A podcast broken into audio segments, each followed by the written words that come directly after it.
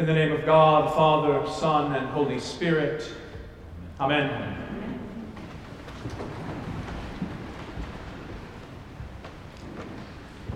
In my ordination to the priesthood, the preacher, Brother Geoffrey Tristram from the Society of St. John the Evangelist, who's a friend and mentor of mine, told a story about John Constable, one of England's most famous painters. Constable was active in the 19th century and is known for painting gorgeous landscapes of the English countryside, particularly along the eastern coast in the county of Suffolk, which happens to border the county of Norfolk. Constable, uh, Constable was a, a consummate artist, but also a family man. He married late, but he had seven children and adored them all, even becoming their primary caregiver after his wife died shortly after giving birth to their seventh. Anyways, the story went like this Constable was hosting an exhibition of paintings in his home. And although he's famous now, during his lifetime, John Constable was not very financially successful, so this exhibition was a big deal for him. Potentially lucrative, a chance to enhance his legacy. Critics and patrons were in town to see what he had in store, and the focal point of this exhibition was a very large painting hidden behind a curtain. At the end of the night, the moment came for the big reveal. Constable came forward, and the room hushed in expectation, drew back the curtain to uncover his masterpiece. It was an uncomfortable silence. Because right through this beautiful canvas, from the top to the bottom, was a huge, irreparable tear.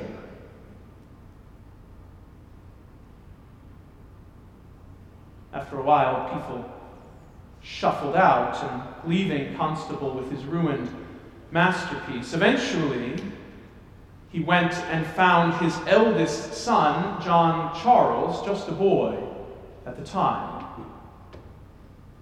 He brought him in, stood him before the torn canvas, and said, John, did you do this? Yes, he confessed.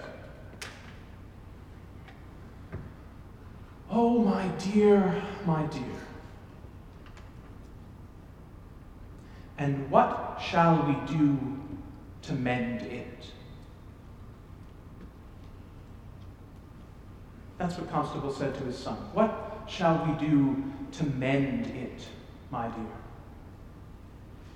After this transgression, this ruination of his important exhibition, this destruction of his hard work, not words of wrath fury or indignation, no inquisition into why did you or how could you, but instead, what shall we do to mend it, my dear? Words of grace and mercy, words of love and tenderness, words of care and kindness, words so stunning that they were remembered and recounted in writing years later by a friend who witnessed the exchange. Been a while since I first heard this story, but I have never forgotten it. For Constable to have faced such disappointment and embarrassment and hurt, and yet to have responded so generously and gently, it left an indelible mark. And I couldn't help but think of this story this week as I sat with our gospel passage, a passage that, in my opinion, is one of the most beautiful, most powerful in all of Scripture. It starts on the shores of the Sea of Galilee, back home, where it all began. The disciples, unsure exactly what to do with themselves now, return to what they know fishing. And as they labor in vain all night out on the water, a stranger appears, calling out to them to try the other side. And suddenly their nets are full, and they recognize that it is the Lord. They rush into shore where he has prepared breakfast and they sit and they eat just like old times. And then Jesus turns to Simon Peter. Now, I'm sure that Peter was very excited that Jesus had come back, but I wonder if he wasn't also a little bit worried. Remember, the last time we saw Jesus and Peter together, Peter was denying even knowing Jesus. Three times. As his best friend was being led to the slaughter, he was spitting out words of betrayal. Can you imagine the shame he must have been carrying? The guilt? The disgust he must have felt at himself? Was he now going to have to answer for his words and deeds on that fateful Friday? When Jesus pulls him aside after that miraculous breakfast, Peter must have felt that pit of anxiety that knots up your stomach, making you sick. The kind of feeling you get when someone you love and admire, but who you know you've let down, knocks on the door and says, Hey, can I talk to you for a sec? Shame, fear, guilt. How could he not have been carrying all of that with him? I could just see him, face flushed, palms sweaty, anxious, afraid. Here it comes. I imagine him saying, bracing for the impact.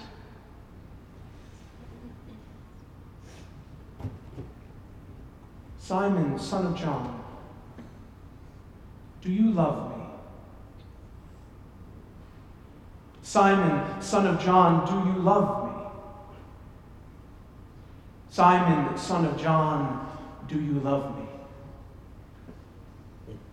Three times. Jesus asks, three times Peter answers, Yes, Lord. You know I love you.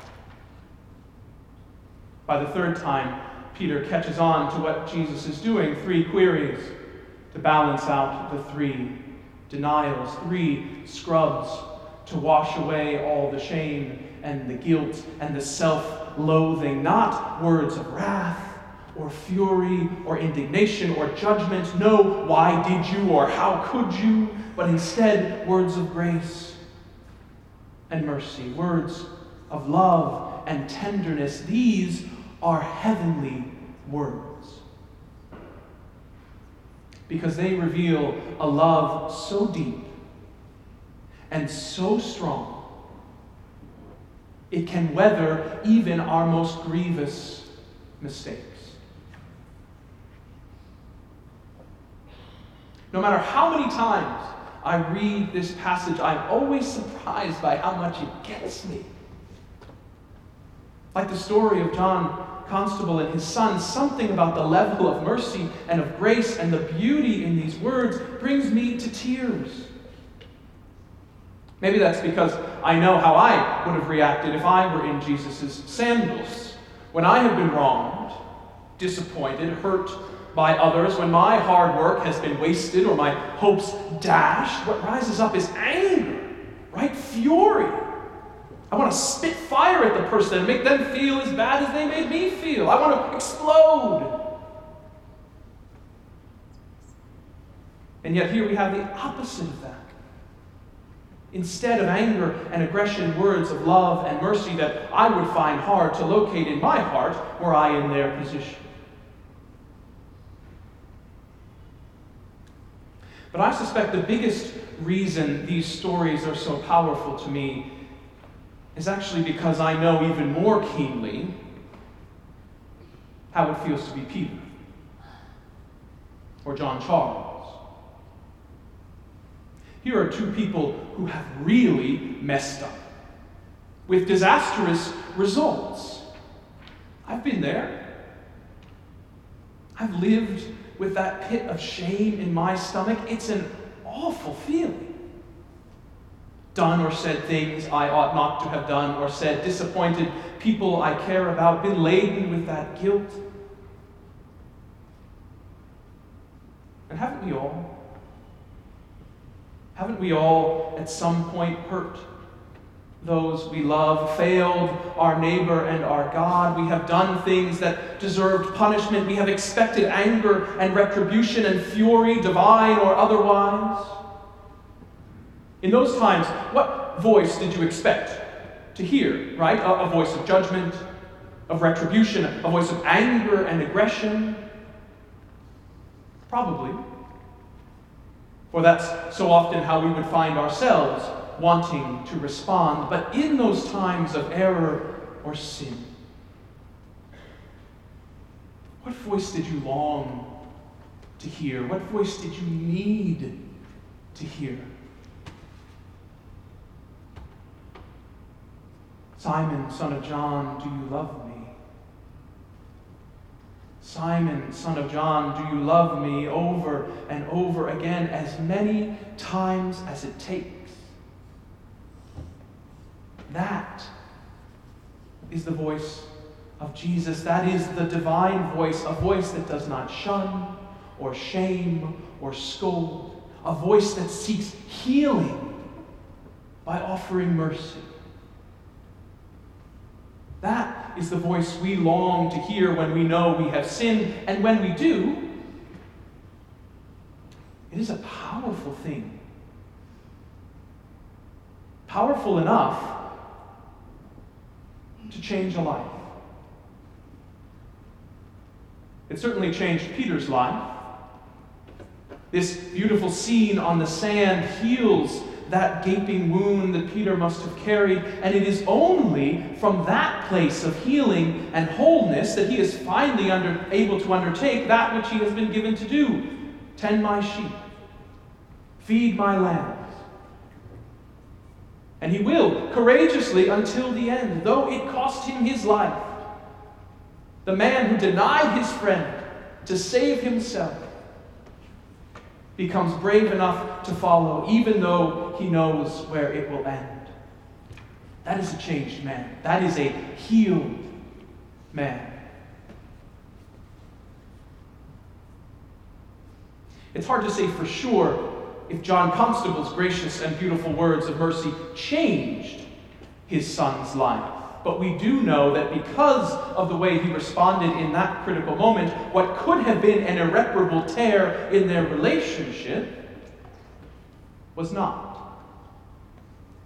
Despite this destructive offense, John Charles and his father grew very, very close. He was the one there when his father died, rushing to his side to hear his final gasping breaths. And when his mourning was over and he returned to college, this boy, become man, who famously destroyed one of his father's masterpieces, filled his rooms with his dad's paintings and sketches. The painting was destroyed that day, but their relationship was not. They found a way to mend it after all. It is stories like these that remind us, that show us what it really means to live in love as Christ loved us.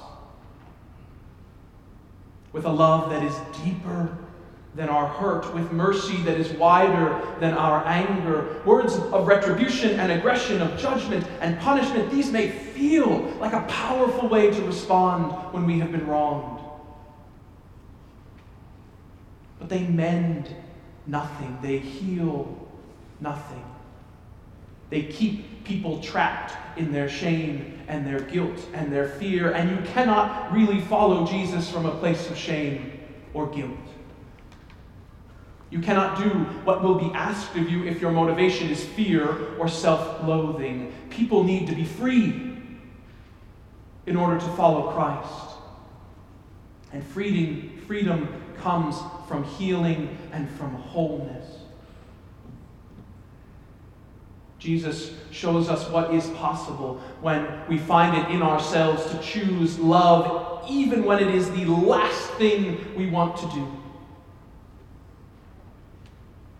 If we can follow him with a love that deep, that strong, it's possible to change a life. Or at the very least, to mend one. Amen.